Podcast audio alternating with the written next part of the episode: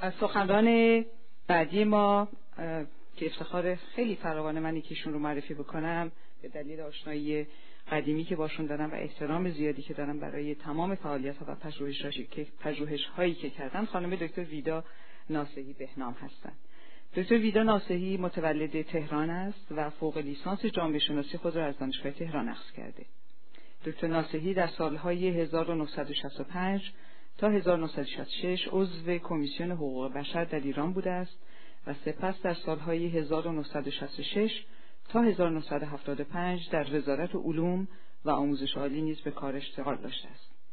خانم دکتر ناصری همزمان سخنران مدعو مدرسه عالی تربیت و معلم در زمینه ادبیات فرانسه نیز بوده است.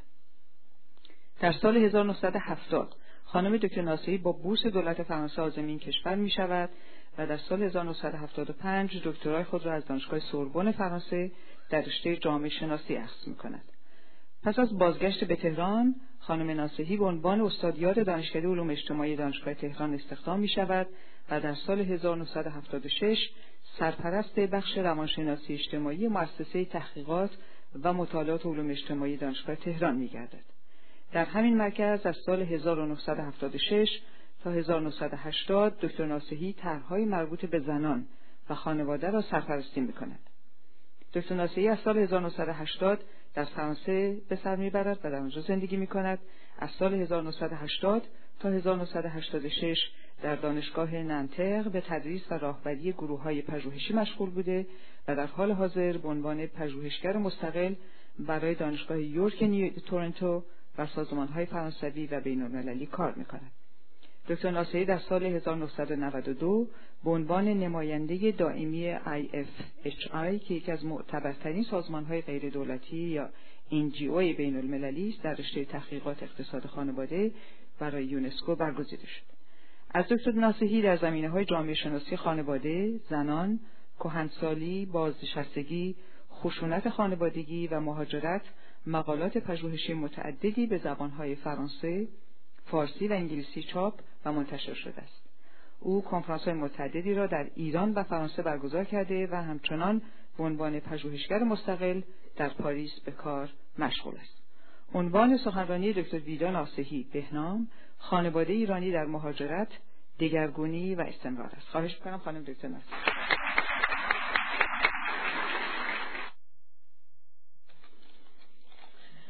قبل از شروع صحبتم لازم می‌دونم از برگزار کنندگان این سمینار که باعث شدن من در حضور شما باشم. الان تشکر کنم. خانم هما محمودی خانم هما سرشار دوستان عزیز و قدیمی من و به خصوص آقای دکتر هلاکویی که بانی این تجمعات هستن و یک کار خیلی تازه ای رو در اینجا شروع کردن. صحبت من در همطور که فرمودن درباره تغییراتی است که در خانواده نهادی خانواده ایرانی در غربت به وقوع پیوسته. ولی برای اینکه بتونم دگرگونی این نهاد اجتماعی رو مورد توجه قرار بدم باید نخست ببینیم که خانواده سنتی ایرانی چه خصوصیاتی داره که بتونیم بگیم که چه تغییراتی به وجود اومده پس از مهاجرت.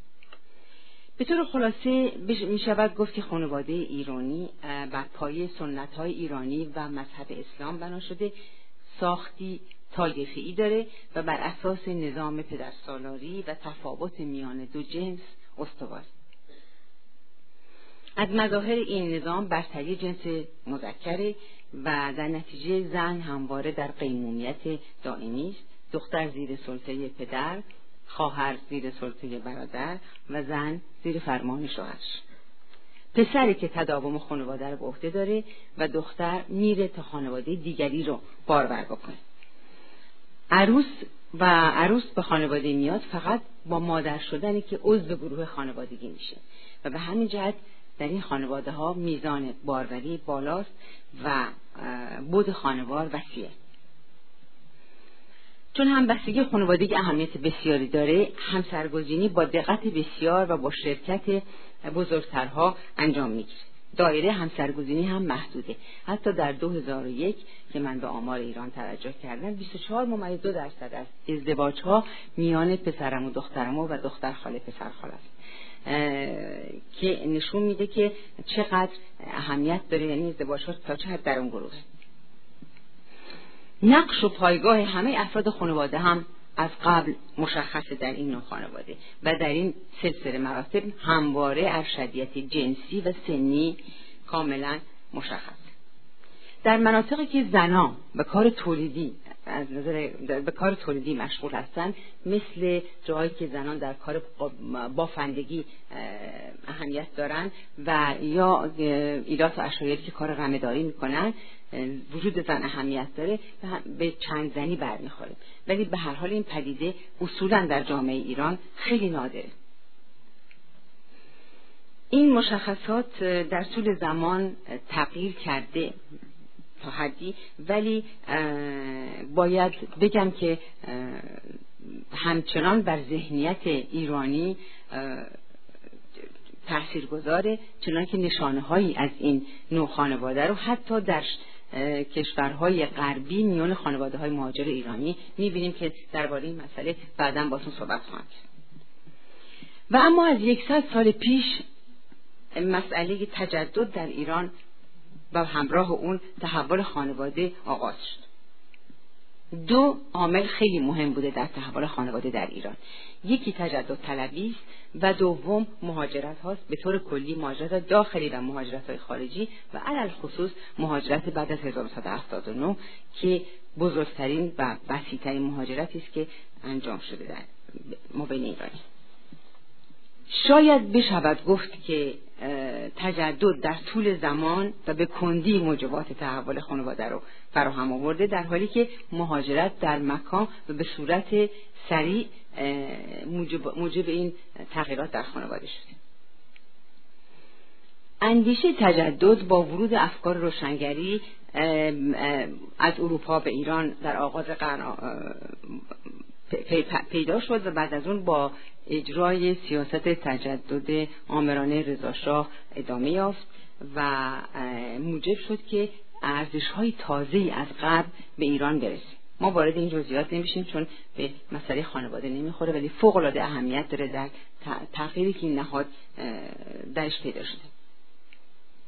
ارتباط مستقیم با غرب هم یکی دیگه از عوامل این تجدد بود. هم رفت آمد مسافرین و هم مسئله ارسال دانشجو به خارج از ایران که از دوره رضاشاه شروع شد فوق العاده موثر بود.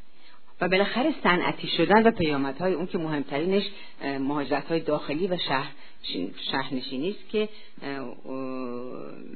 کلا این عوامل باعث شد که ساخت خانواده ایرانی که گسترده بود تقریبا به سوی خانواده زن و شوهری یا هسته‌ای برود و بود خانوار کوچک بشه دایره همسرگزینی وسعت پیدا بکنه نقش خانواده به عنوان یک نهاد اجتماعی اهمیتش رو کم کم در شهرها از دست بده و بسیاری از وظایف خانواده و بخصوص وظایف آموزشیش به سازمان ها و مؤسسات آموزشی دولتی واگذار بشه.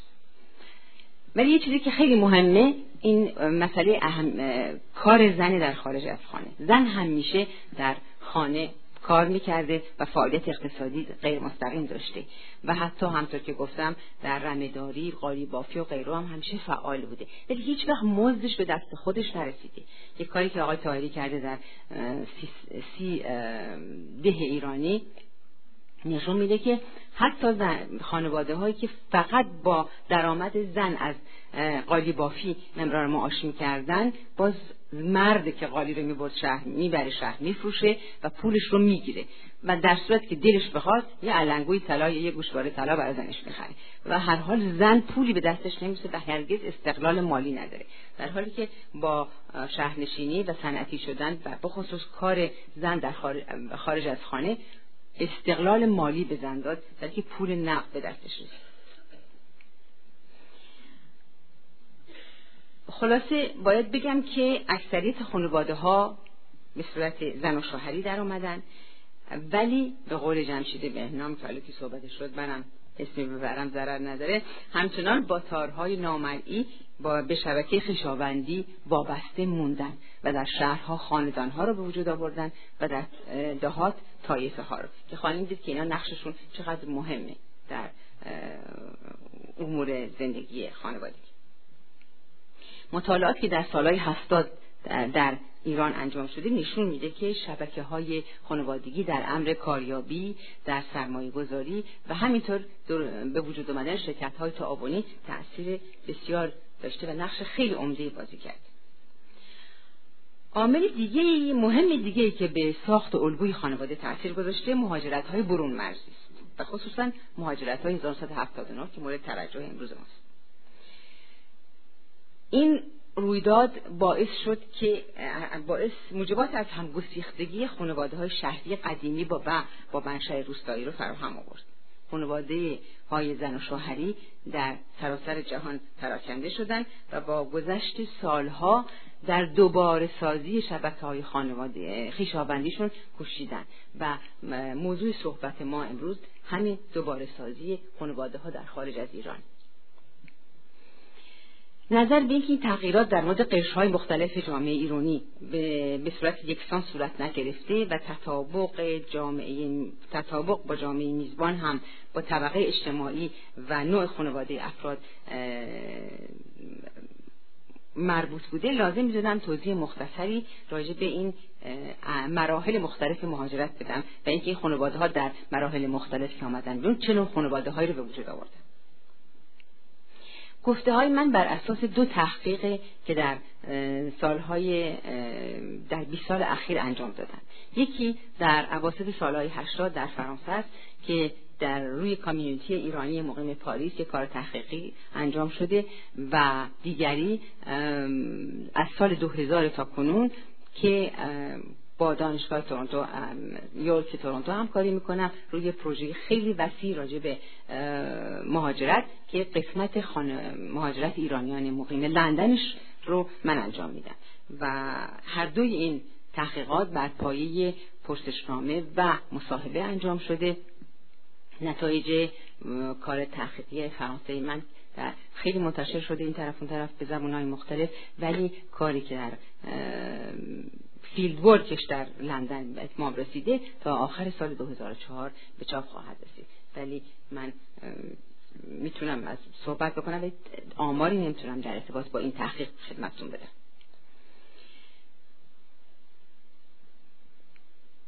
ایرانیان بعد از پس از انقلاب در دوره های مختلف از ایران خارج شدن همطور که خدمتتون گفتم و من از این نظر ایرانی ها رو به سه دوره تقسیم می‌کنم. دوره اول دوره مهاجرت های سیاسی که در سالهای اول دوم سوم بعد از انقلاب صورت گرفته. در این دوره اغلب مهاجرت ها تک نفری است. یعنی یا مرد و یا اغلب مرد به خاطر گرفتاری های سیاسی خارج میشن. معمولا تنها هستن. یک خانواده های یک نفره رو در خارج از ایران تشکیل میدن و گاه به صورت خانوارهای چند نفره که ارتباط خانوادگی بین اونها نیست با همدیگه زندگی می‌کنن در سالهای بعد این خانواده های تک نفره بقیه خانواده بهشون ملحق میشن زنشون بچهشون و در اون صورت زندگیشون ادامه پیدا می‌کنه ولی شاهد بسیاری از جدایی ها و اختلافات هم هستیم. بعد از این در ارتباط با خانواده هایی که یکی از دو زن یا شوهر نتونسته به بقیه خانواده بپیونده و مشکلات بسیاری به وجود آمده و باعث طلاق های و جدایی های خیلی زیادی شده. در دوره دوم با مهاجرت خانوادگی و از نوع اجتماعی فرهنگی مواجه هستیم.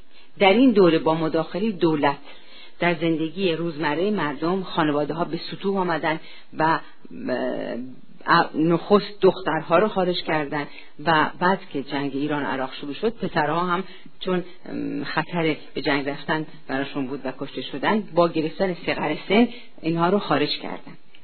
و مردا در صورتی که امکانات مالی خانواده اجازه می‌داد همه خانواده با هم اومدن بیرون و همطور گفتم در صورتی که این امکان وجود نداشت مرد در ایران میموند و معمولا زن و بچهش رو به خارج میفرست در این دور است که ما با بالاترین تعداد خانواده های غیر کامل مواجه هستیم یا تکمسر اگر مثل اینکه لغت تازه است که برش درست کردم من خودم میگم خانواده های غیر کامل. این خانواده ها باز همطور که خدمتتون گفتم در صورتی که مرد به این خانواده به پیونده بعد از یه مدتی که طبیعتا مشکلات به وجود میاد به خاطر اینکه هر کس یه روش زندگی دیگه ای داشته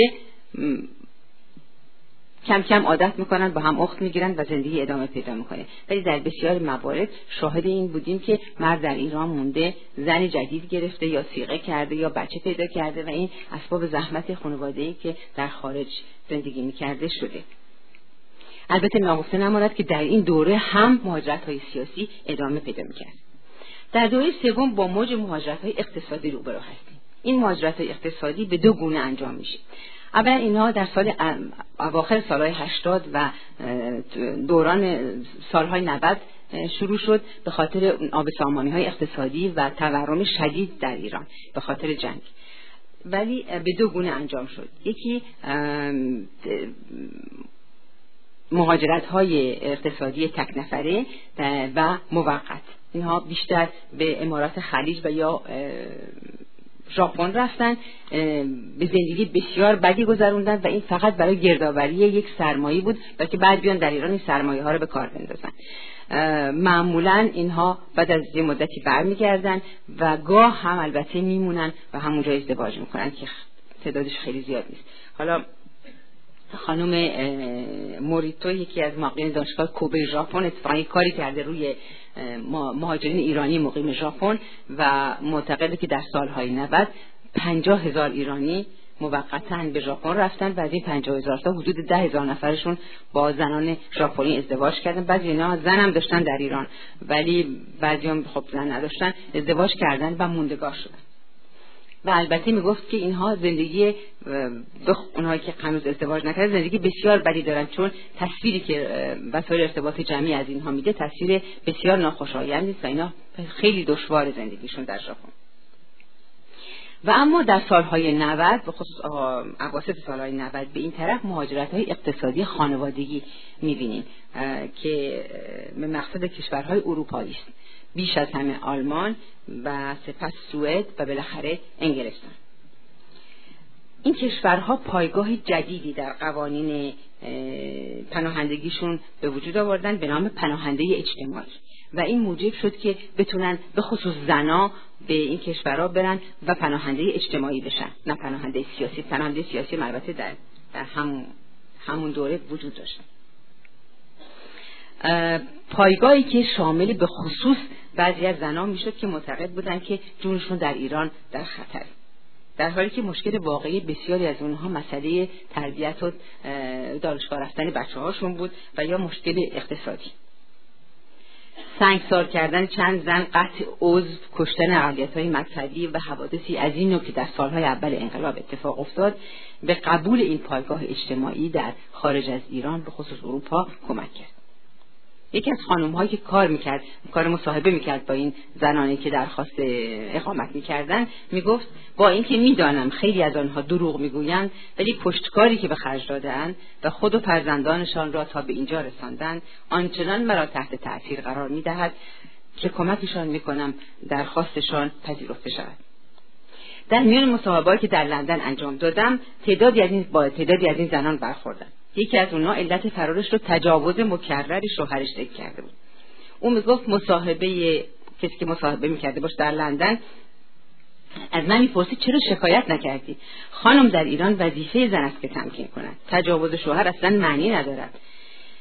اگر تمکین نکنی ناشزه ای کی به تو حق می‌دهد؟ تازه شوهرم یک روانی بود و مرا کتک می‌زد. و زندگی من و بچه ها را تباه کرده بود. این زن از مسجد سلیمان با یه دختر هشت ساله و یه پسر دوازده ساله آمده بود به ترکیه و تمام مرزا رو در اروپا تا سرگست که شما در شمال فرانسه قرار داره طی کرده بود. یعنی با اتومبیل این کسی که قاچاقچی اینا رو می آورد سر مرز و اینا شبانه میبایست مرز رو پای پیاده طی کنن به کشور بعدی. و این تمام کشورها رو دونه دونه گذرونده بود و رسیده بود به سرگست.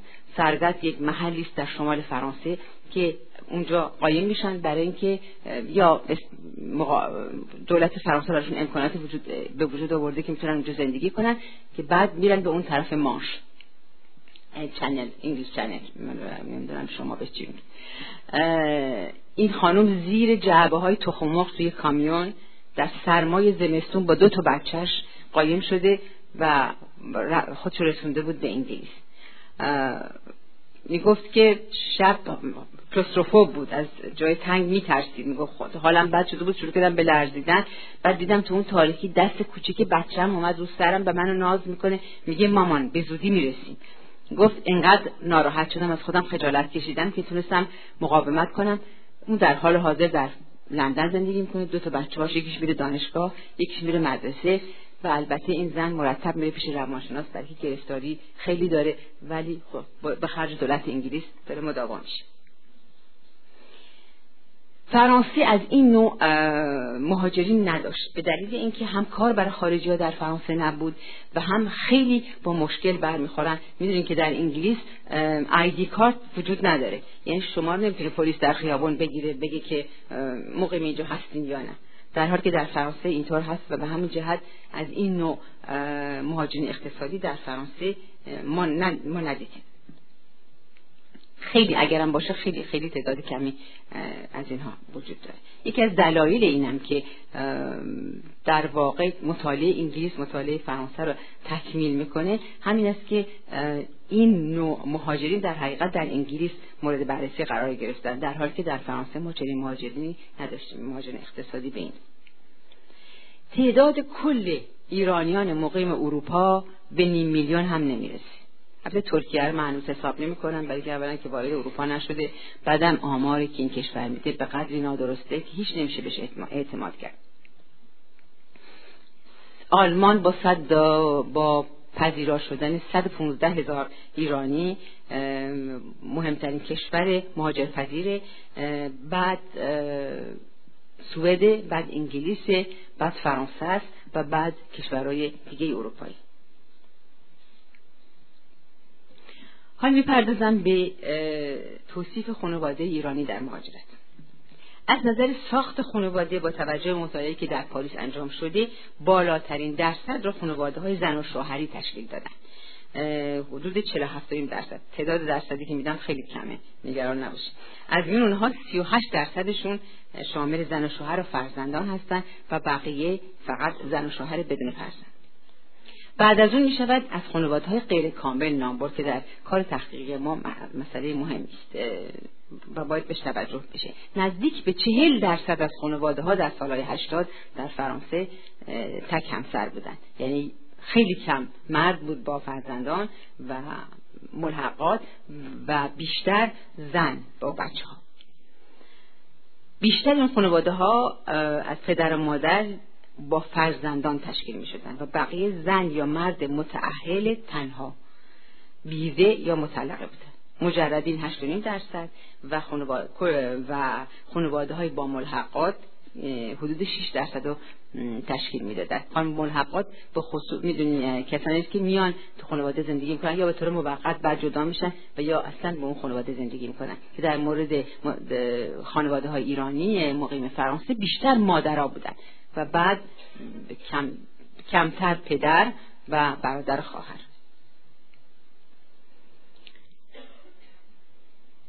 داده های مطالعه لندن هم از این ارقام دور نیست. فقط یه تفاوت اساسی داره و اونی که خانواده های تک همسر فرانسه تقریبا خانواده های مرفه یا خانواده های سیاسی بودن که در آغاز انقلاب آمده بودن بیرون. در حالی که خانواده های تک همسر یا غیر کامل لندن خانواده هایی که به دلیل گرفتاری اقتصادی یعنی این اخیر آمدن بیرون یا پدر و بچه ها یا مادر و بچه ها و و یا در رفته مثلا همین خانم از شوهرش در رفته بود. دلش نمیاد می‌گفت تنها گرفتاری من که وحشت دارم ازش اینکه نکنه شوهرم هم بیاد. برای همیشه این زنها یا شوهرها اگر اونجا هستن همسرشون می‌تونه به عنوان همسر مهاجر بیاد بهش بپیونده. بود خانوار کوچک شده. بیشتر یعنی از اون خانواده های ده دوازده نفره ایرانی هیچ خبری نیست. بیشتر دو تا سه فرزند دارن. دایره همسرگزینی در مقابل وسعت بسیار پیدا کرد. ایرونیا اگرم در درون شبکه خشاوندشون ازدواج کنن یه وقتا می‌تونن تا ده دوازده ملیت باشن که در جاهای مختلف دنیا پراکنده شده. خانواده ایرونی که دایره همسرگزینیش بسیار محدود بود و همطور که گفتم 24 درصدشون با پسرم و دخترم ازدواج می‌کردن. الان یک دایره یک دایره همسرگزینی به وسعت جهان پیدا کرد در کار تحقیق که انجام دادم از خانم از خانواده ها پرسیدم که دلتون می‌خواد داماده و عروساتون فرنگی باشن یا ایرونی؟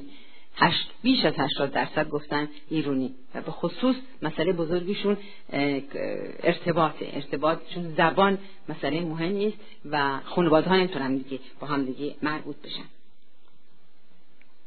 قدیم راحتتر بود. ازدواج می‌کردن زن یا شوهرشون میوردن ایران. شوهرم خیلی کمتر. معمولا پسرای ایرانی بودن که می‌رفتن فرنگ زنشون رو میوردن ایران و ایرانی ها با یک زن روبرو بودن از فرهنگ دیگه که او میبایست خودش رو همساز بکنه با فرهنگ ایران خانواده ایرانی.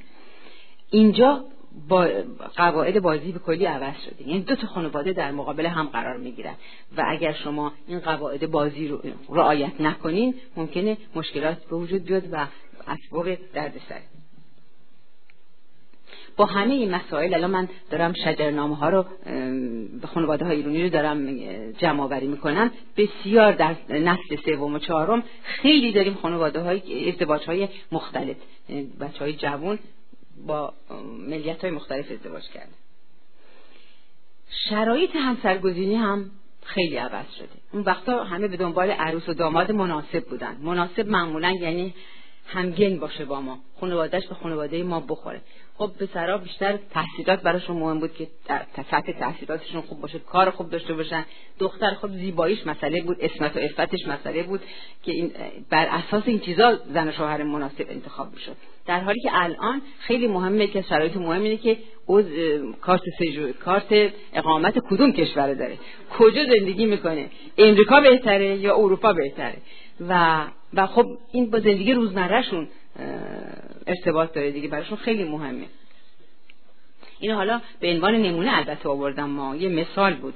مقصودم اینه که ارزش های جدیدی جایگزین ارزش های قدیمی شده در این هیکل.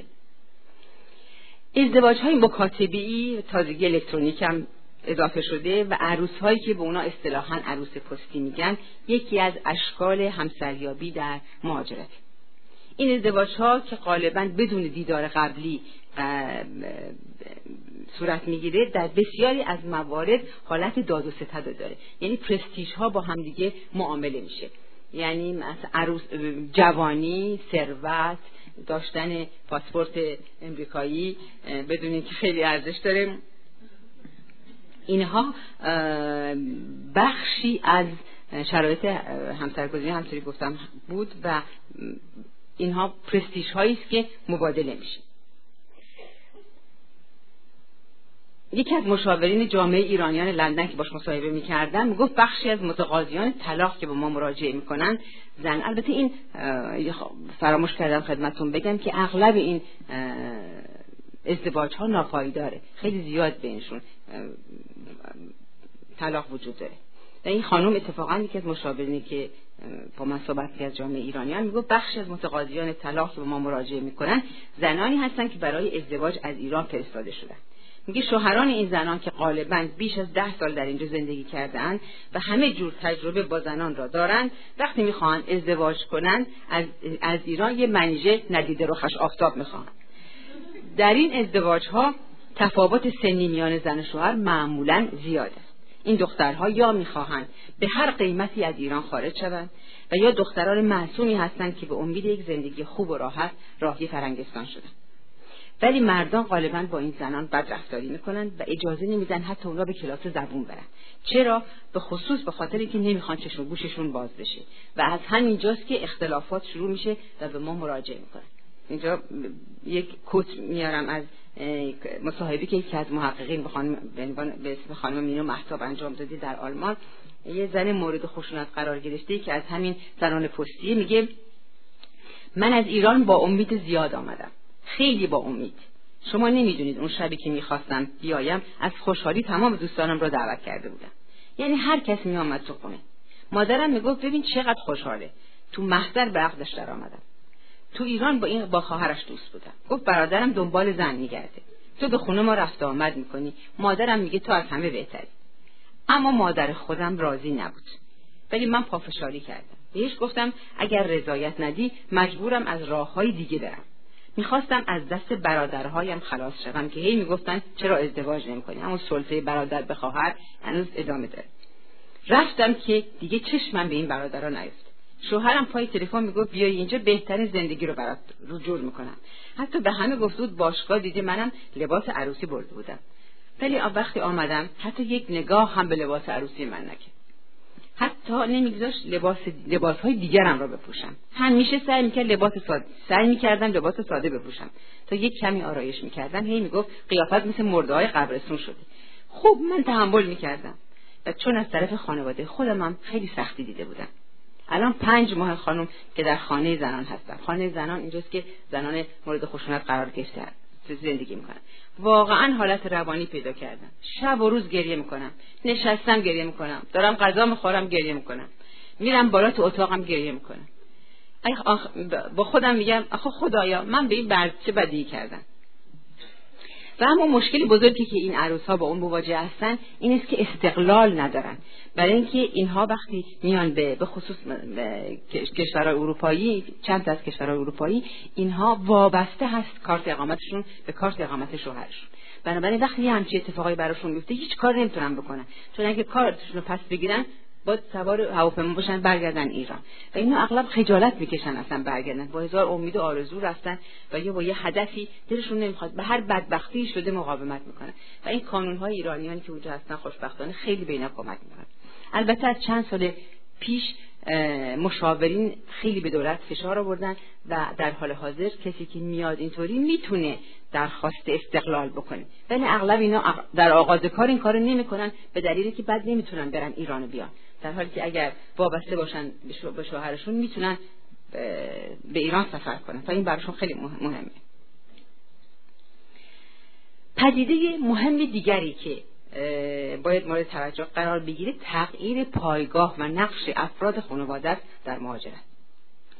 این تغییر ببخشید پایگاه و نقش شامل بیشتر البته مهاجرین نسل اولی که باید خودشون رو با شرایط محیط جدید وفق بدن. مطالعه نشان داده که پایگاه و نقش زن در خانواده های مهاجر اهمیت بسیار پیدا کرده دلایل این تحول رو چند دلیل وجود یکی وجود خانواده های غیر کامل در آغاز کار. همطور که خدمتتون گفتم که عده زیادی خانواده ها کامل نبودن و به خصوص شوهر باشون نبود. این چه این 38 40 درصد رو اگر اضافه بکنیم بهش به مطلقه ها و بیوه ها رو ببینیم یک درصد قابل توجهی از ایرانیا بین دو تا ده سال بعد از انقلاب تنها بچه‌هاشون از بچه‌هاشون مراقبت می‌کردن. و نه فقط رئیس نقش رئیس خانوار رو تا اون زمان به عهده شوهر بود ایفا می‌کردن بلکه میبایست به تنهایی تمام وظایف مربوط به همسر قایبشون را هم انجام بده.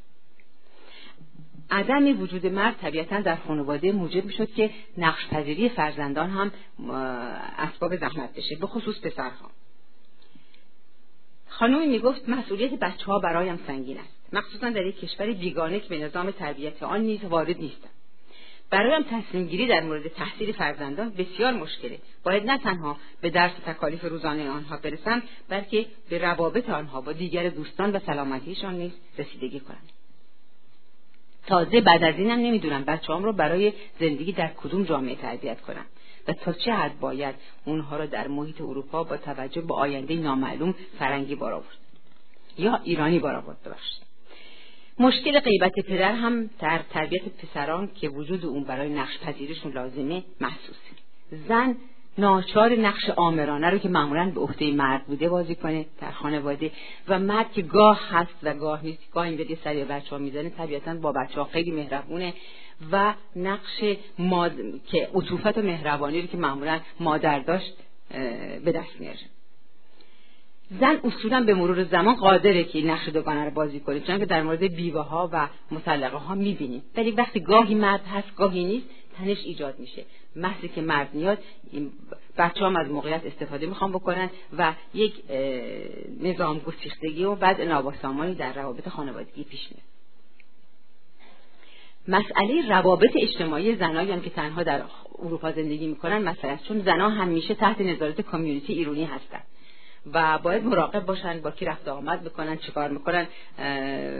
در حالی که مردا در ایران برعکس نه تنها از آزادی و امکانات بیشتری برخوردارند بلکه محیط ایران هم آمادگی اینا که به اونا هر حقی بده. یه مرد که زن می‌گیره میگن خوب کرد درش گذاشته رفته. حتی اگر این رفتن او به خاطر بچه ها باشه و با توافق هر دو. یکی دیگه از این عوامل دوری از شبکه خیشاوندیه هم توی خدمتون گفتم از شبکه خیشاوندی در ایران می شود به عنوان تنها سیستم حمایتی نام برد. هنوز هم افراد برای کمک و تسلی خاطر و حتی سرمایه گذاری و غیره به این شبکه خیشاوندیشون مراجعه می‌کنن. در میان خانواده های مهاجر هم تا حدی به این موضوع پی می‌بریم. به خصوص در آغاز انقلاب شبکه شاملی با وجودی تعداد زیادی از خانواده هاشون در ایران بودن ولی خیلی از نظر اقتصادی از نظر عاطفی خیلی کمک این خانواده های خارج از ایران بود. ولی قصدم از اینکه اهمیت شبکه خویشاوندی این است که نبود اون در مهاجرت موجب شده که زن خودش مجبور بشه به تنهایی از عهده تمام مشکلات خانواده برگرد و این خیلی بهش قدرت میده. البته بعضی از زنان بیوه مطلقا به خصوص از آغاز انقلاب خیلی تعدادشون زیاد بود در خارج از ایران. به خاطر این اومده بودن بیرون که از از فشار شبکه خشاوندیشون خلاص بشن و آزادتر باشن در تصمیم گیری هاشون و تربیت بچه هاشون نوع فعالیت اقتصادی هم نمی‌دونم اینجا چطور هست ولی در اروپا نوع فعالیت فعالیت اقتصادی خارج از خانه در اروپا زنان خیلی جلوتر هستن از مردان لااقل در سالهای نخستین انقلاب. نقش نانآوری زن چند برابر مرد. نگاهی به چند رقم این موضوع رو تعیین می‌کنه. در مطالعه که در فرانسه انجام شده از, از پاسخگویان پرسیدم که در ایران کار می‌کردی کار خارج از خانه می‌کردی یعنی 96 درصد از مردان اون 4 درصد بقیه هم بازنشسته بودن. گفتن کار خارج از خونه انجام میدن و فقط 60 درصد از زنان کار خارج از یادمون باشه که من فراموش کردم بگم واقعا الیت ایران آمده بود به فرانسه در سالهای اول. بنابراین برای که 60 درصد کار خارج از خانه برای زن ایرانی خیلی زیاده. خواستم این موضوع رو توضیح بدم خدمتتون.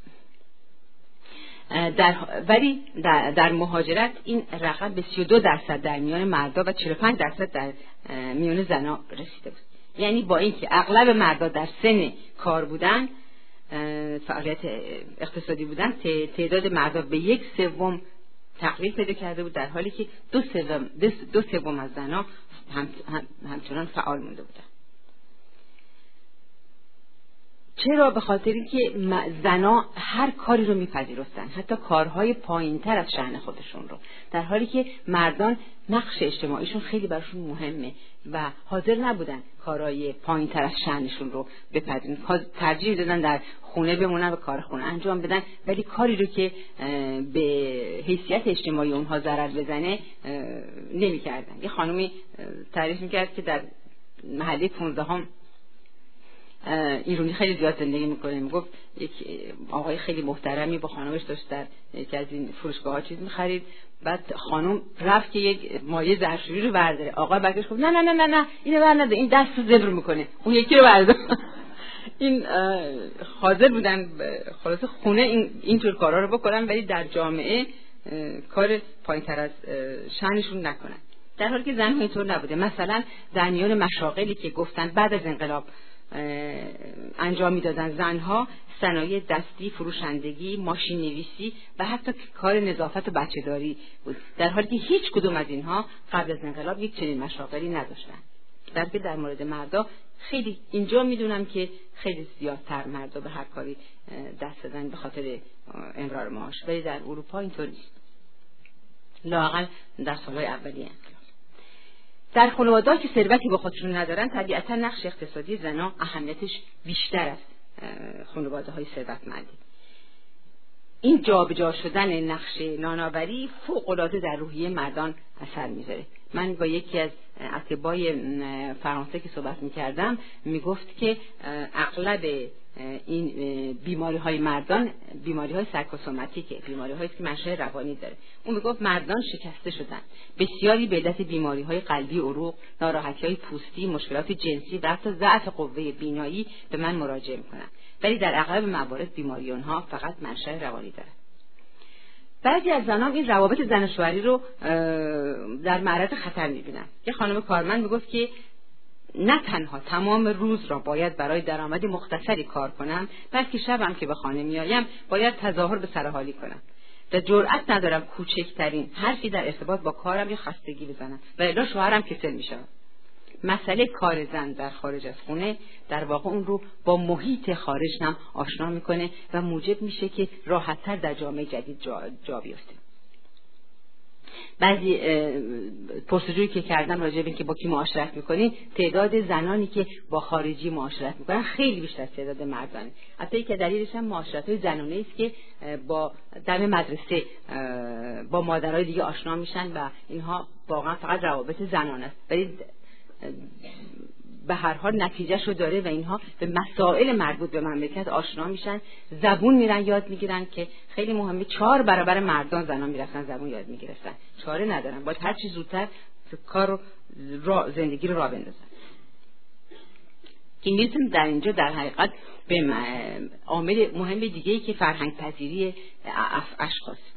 تطابق با فرهنگ جامعه میزبان برای زنان و به خصوص برای زنانی که بچه های خودسال دارن و اینا خیلی زود عوض شدن واجب اینا نمی‌تونن معطل بشن. باید فوری بدونن چه خبره تو اون جامعه زبون جامعه رو یاد بگیرن با بچه ها پیش برن.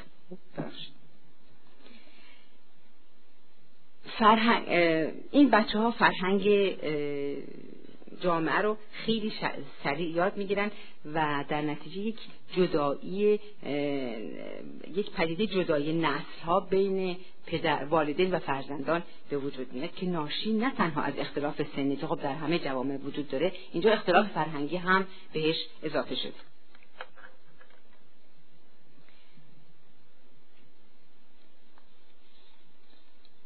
زنا در حین قبول فرهنگ اروپایی البته باید اضافه بکنم که در حفظ آداب و رسوم و اعیاد ایرانی و پختن غذاهای ایرانی و زندگی نگه داشتن زبان ایرانی زبان فارسی ببخشید که عامل مهمی در, در ایجاد ارتباط بین نسل های مختلف خانواده ایرانی در خارجی پوشا هستند.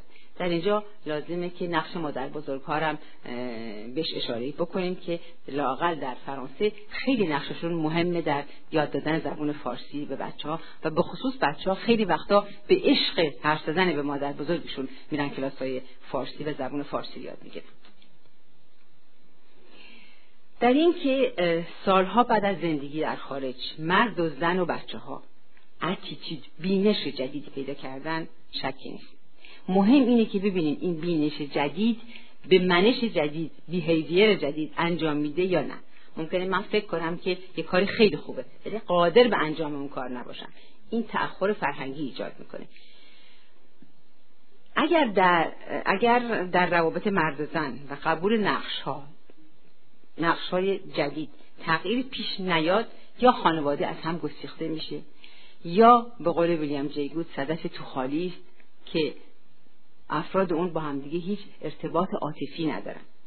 و یا بدتر از همه ممکن است که منجر بشه به خشونت در خانواده که گاهی اوقات عواقب بسیار وخیمی داره مطالعاتی که در سوئد انجام شده توسط محقق ایرانی آقای درویشپور و آقای حسین کلجایی حاکی از خشونت است که بعضی اوقات به قتل های ناموسی و پاشیدن اسید روی صورت زن و آسیب های جسمی منجر, شده. به خصوص در سوئد این درصدش خیلی بالاست.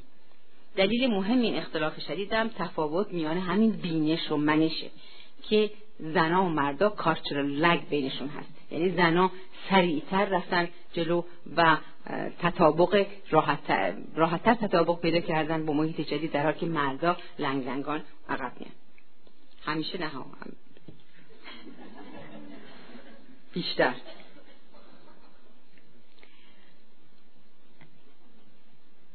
هرچه افراد از طبقات کم درآمدتر و آشناتر با ارزشهای متجدد باشند و هرچه غرور و اعتماد به نفس مردان در محیط پیرامونشون بیشتر زیر سوال بره خطر توسل به خشونت برای پیشبرد مقاصد بیشتر میشه. یکی از مشاورین جامعه زنان لندن به من می‌گفت قسمت رسیدگی به مشکلات خانوادگی این سازمان از فعالترین قسمت هاست ما تعداد قابل توجهی در ماه مراجعه کننده داریم. در قربت زمینه برای بروز اختلافات مساعد می شود و مشکلات خودشان, مشکلات خودشان را بیشتر نشان می دهند. چون در اینجا از آن سدهایی که در ایران برای پوشاندن مسائل خانوادگی از جمله شبکه خشاوندی وجود داره خبری نیست در اینجا حق و حقوق زنان به درستی رعایت می شود و آنها دیگر هیچ دلیلی برای تحمل خشونت و زورگویی مرد ندارند از اون می‌پرسم آیا زنان به اون مراجعه تنهایی با اون مراجعه می‌کنن یا با شوهرانشون میان؟ او در جواب میگه که بیشتر با شوهرانشون میان. البته تعداد کسانی هم که از دست شوهرشان در ایران فرار کردن کم نیست ولی بیشتر زن و شوهرهایی هستند که قبلا هم گرفتاری داشتن و فقط این مشکلات در غربت شدت پیدا کرده. مثلا وقتی با شوهر زنی که به علت خشونت پلیس خبر کرده بود صحبت می‌کردن می‌گفت خانم ما سیزده سال با هم در ایران زندگی کردیم. دعوا مرافعه می‌کردیم. و زنم هیچ نمی‌گفت. کتکر می‌خورد و هیچ نمی‌گفت و مسئله تمام می‌شد. من باورم نمی‌شد که روزی زن من برام پلیس خبر کنه. اگه می‌دونستم هرگز قدمم به این کشور نمیذاشتم. یا یه مرد پنجاه سالی که به علت اعمال خشونت از خانوادهش جدا افتاده می‌دونی که در سوئد اغلب این زنها که میرن شکایت می‌کنن بچه ها رو میدن به زن خونه بهش میدن همه چی مرده که از خونه میره بیرون و اینا حتی در 500 متری مثلا خونه حق ندارن بیان. باز این بیچارم جز ایناست. در مصاحبهش میگه از دیدن بچه هایم خجالت می‌کشم. چون نمی‌توانم برایشون خرج کنم. راستش سالهاست روی اسبها شرط بندی می‌کنم که بره دنبال کار. و بلیت بخت آزمایی می‌خرم به امید آنکه پول کلانی به دست آورم و به بچه ها نشان دهم که پدرشان کسی است. بعد از جدایی از زنم در تنهایی به سر می‌برم و بیکارم. تجربه به من نشان داده که به زن جماعت نباید رو داد. اگر اگر جامعه به جای آنکه این همه به زنان میدان دهد برای ما خارجی ها شغلی بست پا می‌کرد وضع خانواده ها بهتر بود و کار به جدایی نمی‌کشید.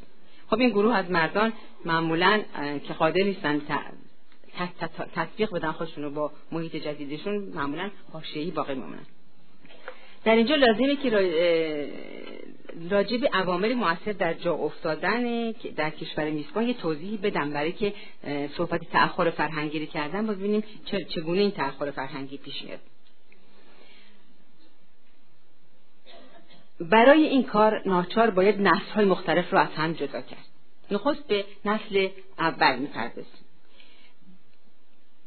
جا افتادن مهاجرین نسل اول در کشور میزبان به چند عامل بستگی داره. اول نوع مهاجرتش. این مهاجرت ارادیه یا اجباری؟ کسی که به میل خودش میاد بیرون از کشور وطنش خیلی فرق می‌کنه وضعش و نحوه تفکرش با کسی که بل اجبار به خاطر که کشته می‌شده یا زندان می‌رفته مجبور بیاد بیرون. و یا حتی اوضاع مالیش به قدری بد بوده و کار پیدا نمی‌کرده که اینا به هر حال همه دلایل قابل قبول دوم امکان انتخاب کشور میزبانه. کسانی که به عین خودشون خواستن بیان فرانسه برای اینکه فرانسه رو میشناختن خیلی فرق می‌کنه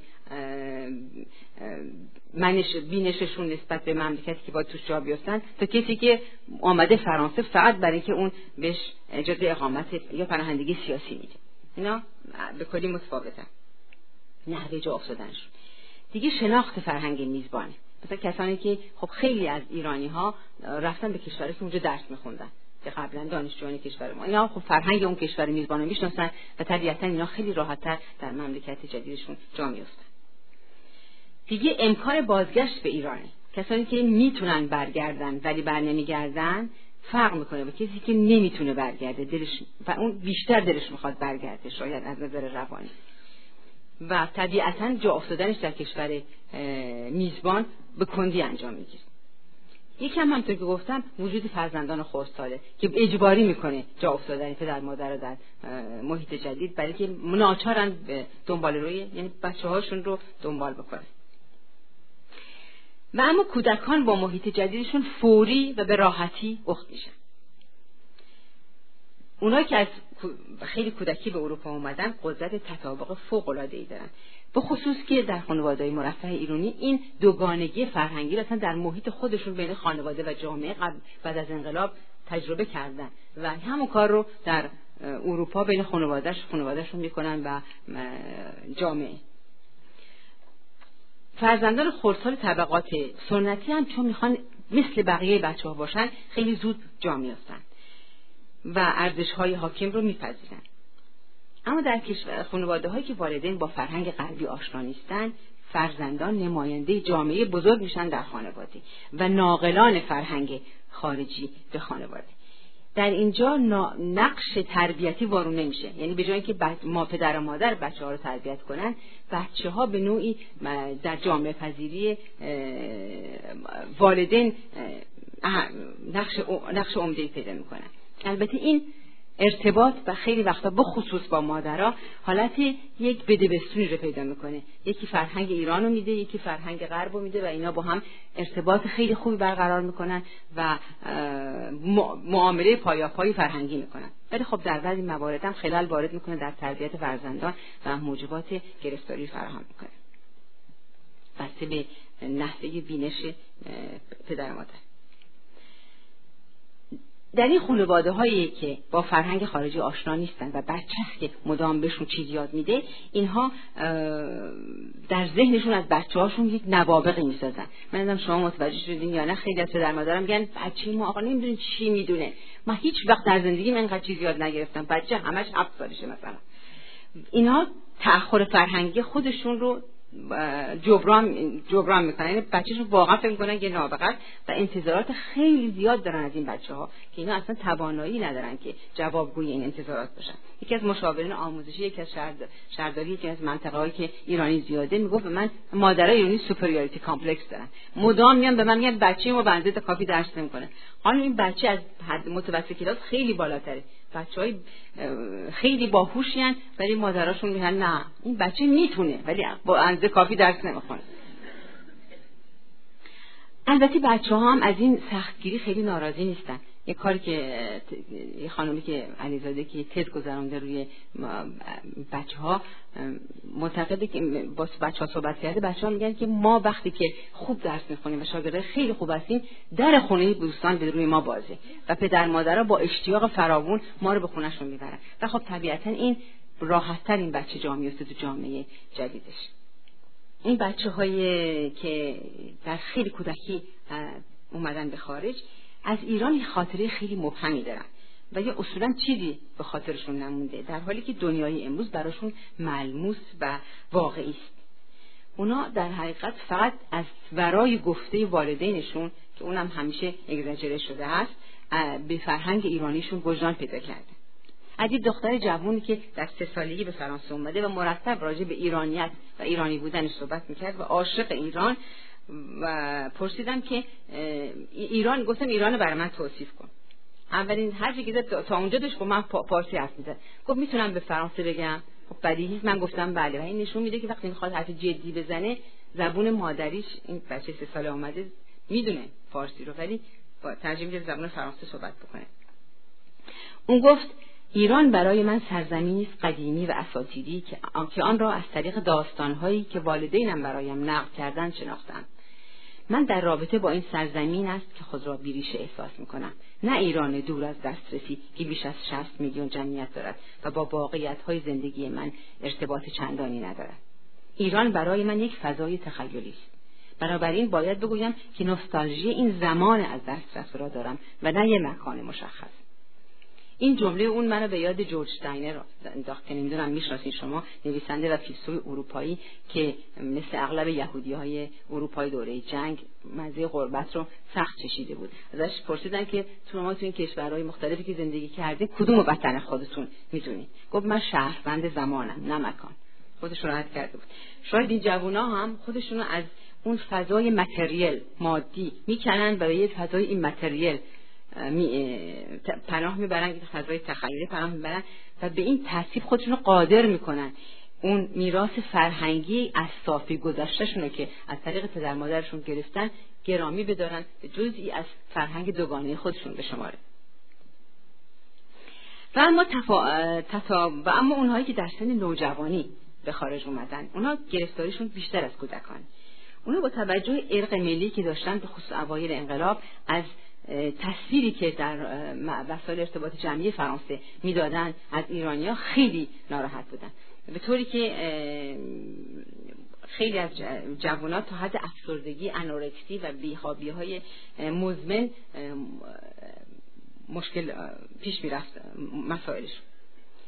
نوجوان اصولا برای اینکه خودش رو از دنیای برای حفظ خودش از دنیای خارج می‌تونه چند استراتژی متفاوت بگیره یکی استراتژی تطابق کامل با جامعه میزبان. این بچه ها میرن تا حد نفی فرهنگ و هویت خودشون جلو و خودشون کاملا فرنگی می‌دونن یا امریکایی یا فرانسوی یا غیر دوم استراتژی قبول اختلاف فرهنگی. اینا میگن ما مخت... با, با اینا فرق داریم.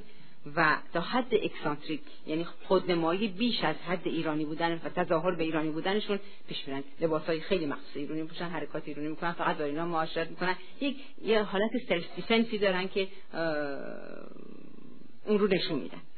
و بالاخره استراتژی بین این دو یعنی جستجوی تشابهات میان فرهنگ خود و جامعه بدون نفی تفاوت های فرهنگی. این دسته اخیر در خونه با در منزل با ارزش های سنتی خانوادهشون خود دارن و در خارج هم ارزش های محیط بیرون رو کاملا پذیرا هستن مشکلات هویتی این جوانان معمولا بعد از این مدتی از بین میره. مشکلات گرفتاری هایی که با این مس میدیا دارن و در محیط جدیدشون جا میافتن. البته تعداد قلیلی هم هستن که مثلا در اسپانیا و ترکیه خیلی هستن جوانایی که به ذهکاری کشیده شدن. خوشبختانه تعدادشون خیلی زیاد نیست. پسر هنرمندی که در سن 17 سالگی از ایران خارج شده میگه به من فرهنگ اصولا انتخابی است. میگه سلکتیوه. و من آنچه را که از فرهنگ ایرانیان دوست دارم دستچین کردم. و سعی می‌کنم ایرانی بمانم. عجیب است. هرچه از زمان آمدنم دور می‌شوم درست عکس تصورات معمول که خیال می‌کنن دوری علاقه را از بین می‌برد من روز به روز بیشتر به ایران و فرهنگ ایرانی علاقه من می‌شوم و روز به روز تخیلات من وسعت بیشتری پیدا می‌کنند به طوری که توانستم بدزدایی بکنم. معنی بدزدایی یعنی چی نمی‌دونم. یعنی آنچه را که از فرهنگ ایرانی دوست ندارم کنار گذاشتم. و آنچه برایم باقی مانده یک چیز زیبا و رویایی است. در رابطه با همین فرهنگ است که احساس نوستالژی می‌کنم هر چیزی که از ایران بیاید بوی ایران بدهد. حتی بوها و عطرهایی که قبلا دوست نداشتم مثل گلاب و انبر برایم خوشایند شده. اگر بخواهی هویتت را حفظ کنی باید در مقابل یک فرهنگ قوی و غنی مثل فرهنگ فرانسه بایستی. من به فرهنگ فرانسوی هم خیلی علاقه دارم و روی من تأثیری بسیار گذاشته و همین باعث شده که به یک تعادل برسم. و فکر کنم فکر می‌کنم که در حال حاضر دو فرهنگ دارم و کاملا بایکالچرال هستم. اما کارم در حال حاضر تزریق لغت تزریق استفاده می‌کنم اینجکشن این اینجکشن فرهنگ ایرانی است. و به نسل خودم. باید با چشم ببینن تا حس کنن. از دور نمیشه بس فرهنگ را نگاه داشت. من کلاس رقص ایرانی دارم که از ملیت های مختلف در آن شرکت می‌کنن و فرنگی ها هم خیلی علاقه دارن به رقص ایرانی. شب شعر با بچه هایی با بچه ها می‌گذارم و شعر فارسی می‌خوانیم و به این ترتیب فرهنگ ایرانی خودمان را حفظ می‌کنیم. چند کلمه هم می‌خواستم راجع به شبکه های خیشاوندی و شبکه های جایگزین اون در خارج از ایران خدمتون بگم. این مهاجرت بزرگ ایرانیان به سوی غرب با ساخت و پراکندگی شبکه خیشاوندی تأثیر بسیار گذاشت. بعد از انقلاب ابعاد این شبکه ها کوچک و کوچکتر شد و به دنبال اون نقش اساسی خودشون رو که نظارت بر خانواده ها و حمایت از اعضای شبکه بود از دست داد. این به دو دلیل بود. یکی اینکه اعضای این شبکه های خیشاوندی تقلیل پیدا کردن ادشون از ایران رفتن. و دوم اینکه اینها موقعیت اقتصادی اجتماعی و سیاسی خودشون رو در ایران از دست دادن. و ولی همطور که اشاره کردم بعد از یک ربع قرن دارن خانواده های ایرانی این شبکه های خیشابندی رو در خارج از ایران دوباره دوباره, دوباره سازی می‌کنن. در این در رابطه با این دوباره سازی به سی نوع گروه عمده برمیخورد گروه اول اعضای خانواده های بزرگ شهری هستند که در ده سال اول انقلاب ایران رو ترک کردن و در نتیجه همدیگر رو کم کم و به مرور زمان یافتن و به هم گرویدن و با هم در ارتباط هستند و بدین ترتیب اعضای خاندان اصلی به خانواده های وابسته شبکه وابسته شبکه یک ببخشید شبکه بزرگ خانوادگی رو در خارج از ایران درست کرد. و ما شاهد سرمایه گذاری های دست جمعی و پشتیبانی عاطفی و اقتصادی در درون این شبکه ها هستیم. تنها تفاوتی که به چشم می‌خوره جهانی شدن این شبکه هاست چون اعضای این شبکه ها در جاهای مختلف دنیا فرق کرد گروه دوم خانواده های تک نفری هستند یا زن و شوهری شهری و با منشأ روستایی که با ایجاد خانواده های گسترده و بعد ازدواج این نسل دوم شبکه های کوچک به وجود آوردن. یعنی یه نفر آمده بعد کم کم اعضای خانوادهش رو آورده اینها ازدواج کردن یا کار پیدا کردن از خانواده رفتن و این شبکه های کوچک خانوادگی به وجود آوردن. گروه سوم با, با نزدیک شدن به خانوارهای دیگه که بر پایه همزبانی و همولایتیگری و حرفه‌ای و مذهبی هست. شبکه های سولیدریتی به وجود آوردن که اینها روابط خانوادگی در حقیقت ندارن ولی جای شبکه های خانوادگی رو شبکه های گرفته اینا بعضی, بعضی وقتا و خیلی در موارد شاید بیشتر از بعضی اوقات نوعی گروه های با نفوذ درست می‌کنن در جامعه و از همدیگه پشتیبانی می‌کنن. نمونهش میشه گروه های قومی مثل کردها، آذریا و بلوچا رو نام برد که مثلا در لندن خیلی فعال هستن گروه های بزرگ درست کردن هم به هم کمک می‌کنن هم برای احقاق حقوق خودشون در ایران فعالیت می‌کنن در خارج از ایران.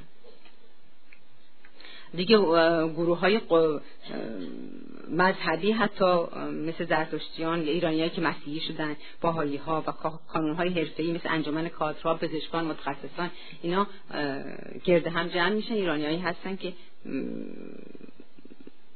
یک شبکه های شبه شبکه درست کرد در برخی از شهرک های اقماری هم گاه تجمع ایرانیان ایجاد یک کامیونیتی می‌کنه. مثلا ما در فرانسه یک شهری داریم به اسم یک شهر نزدیک پاریس به اسم خطی که حدود دیگه خانواده ایرانی در اونجا زندگی می‌کنن. و اینها با هم قوم ندارن ولی ارتباط خیلی زیاد دارن و این ارتباط در حقیقت فقط بر پای نزدیکی است. و اینا گاه با هم ازدواج می‌کنن و شاید در آینده فامیل هم بشن. اینا در این شهرک مثلا یه گروه فشار درست کردن و حتی در شهرداری کاتی این نماینده دارن و در تصمیمات سیاسی و اجتماعی شهرشون مؤثر وجودش. تعداد قابل توجه هم تاکسیران ایرانی که همشون شعرهای بزرگ واقعا شاعر و نویسنده نویسنده های بزرگ ایرانی هستن اونجا زندگی می‌کنن و با همدیگه شرکت تعاونی تاکسیرانی هم به وجود آوردن. شبا شعر میگن و کتاب می‌نویسن و خیلی سطح بالا خیلی از ایناری که شما اینجا شاید میشنوین اسمشون رو همه از این عده هستن و با هم همکاری می‌کنن.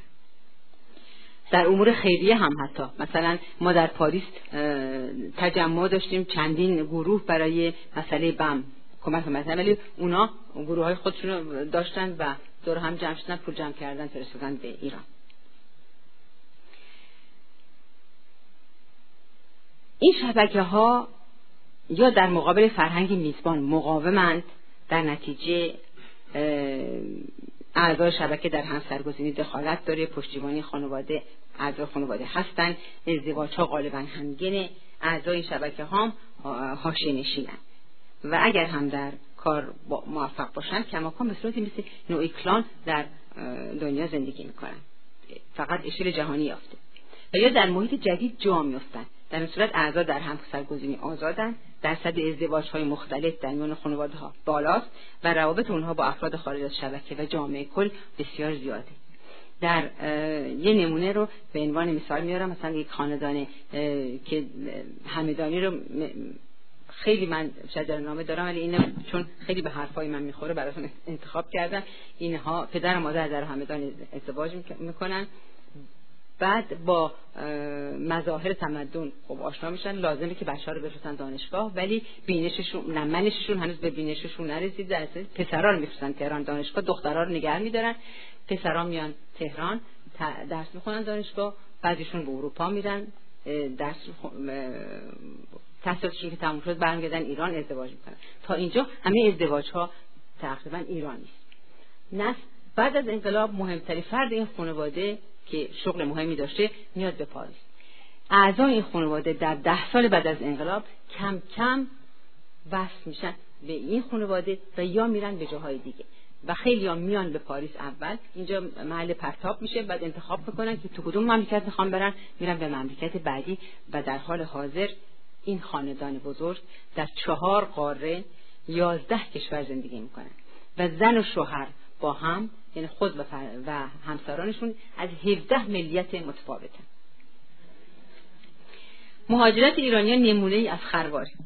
شبکه های گسترده و فراملی خیشاوندی که در اثر مهاجرت های مختلف به وجود میان در تنوع فرهنگی جوامع میزبان خواهند زیست. در من اما در این حال موجب همبستگی و شاید هم وحدت فرهنگ ها بشن چه بسا که نظر مکروهان رو که معتقد به پایداری یک دکده جهانی یا گلوبال ویلج بود در آینده نه چندان دور واقعیت ببخشید. خیلی متشکرم.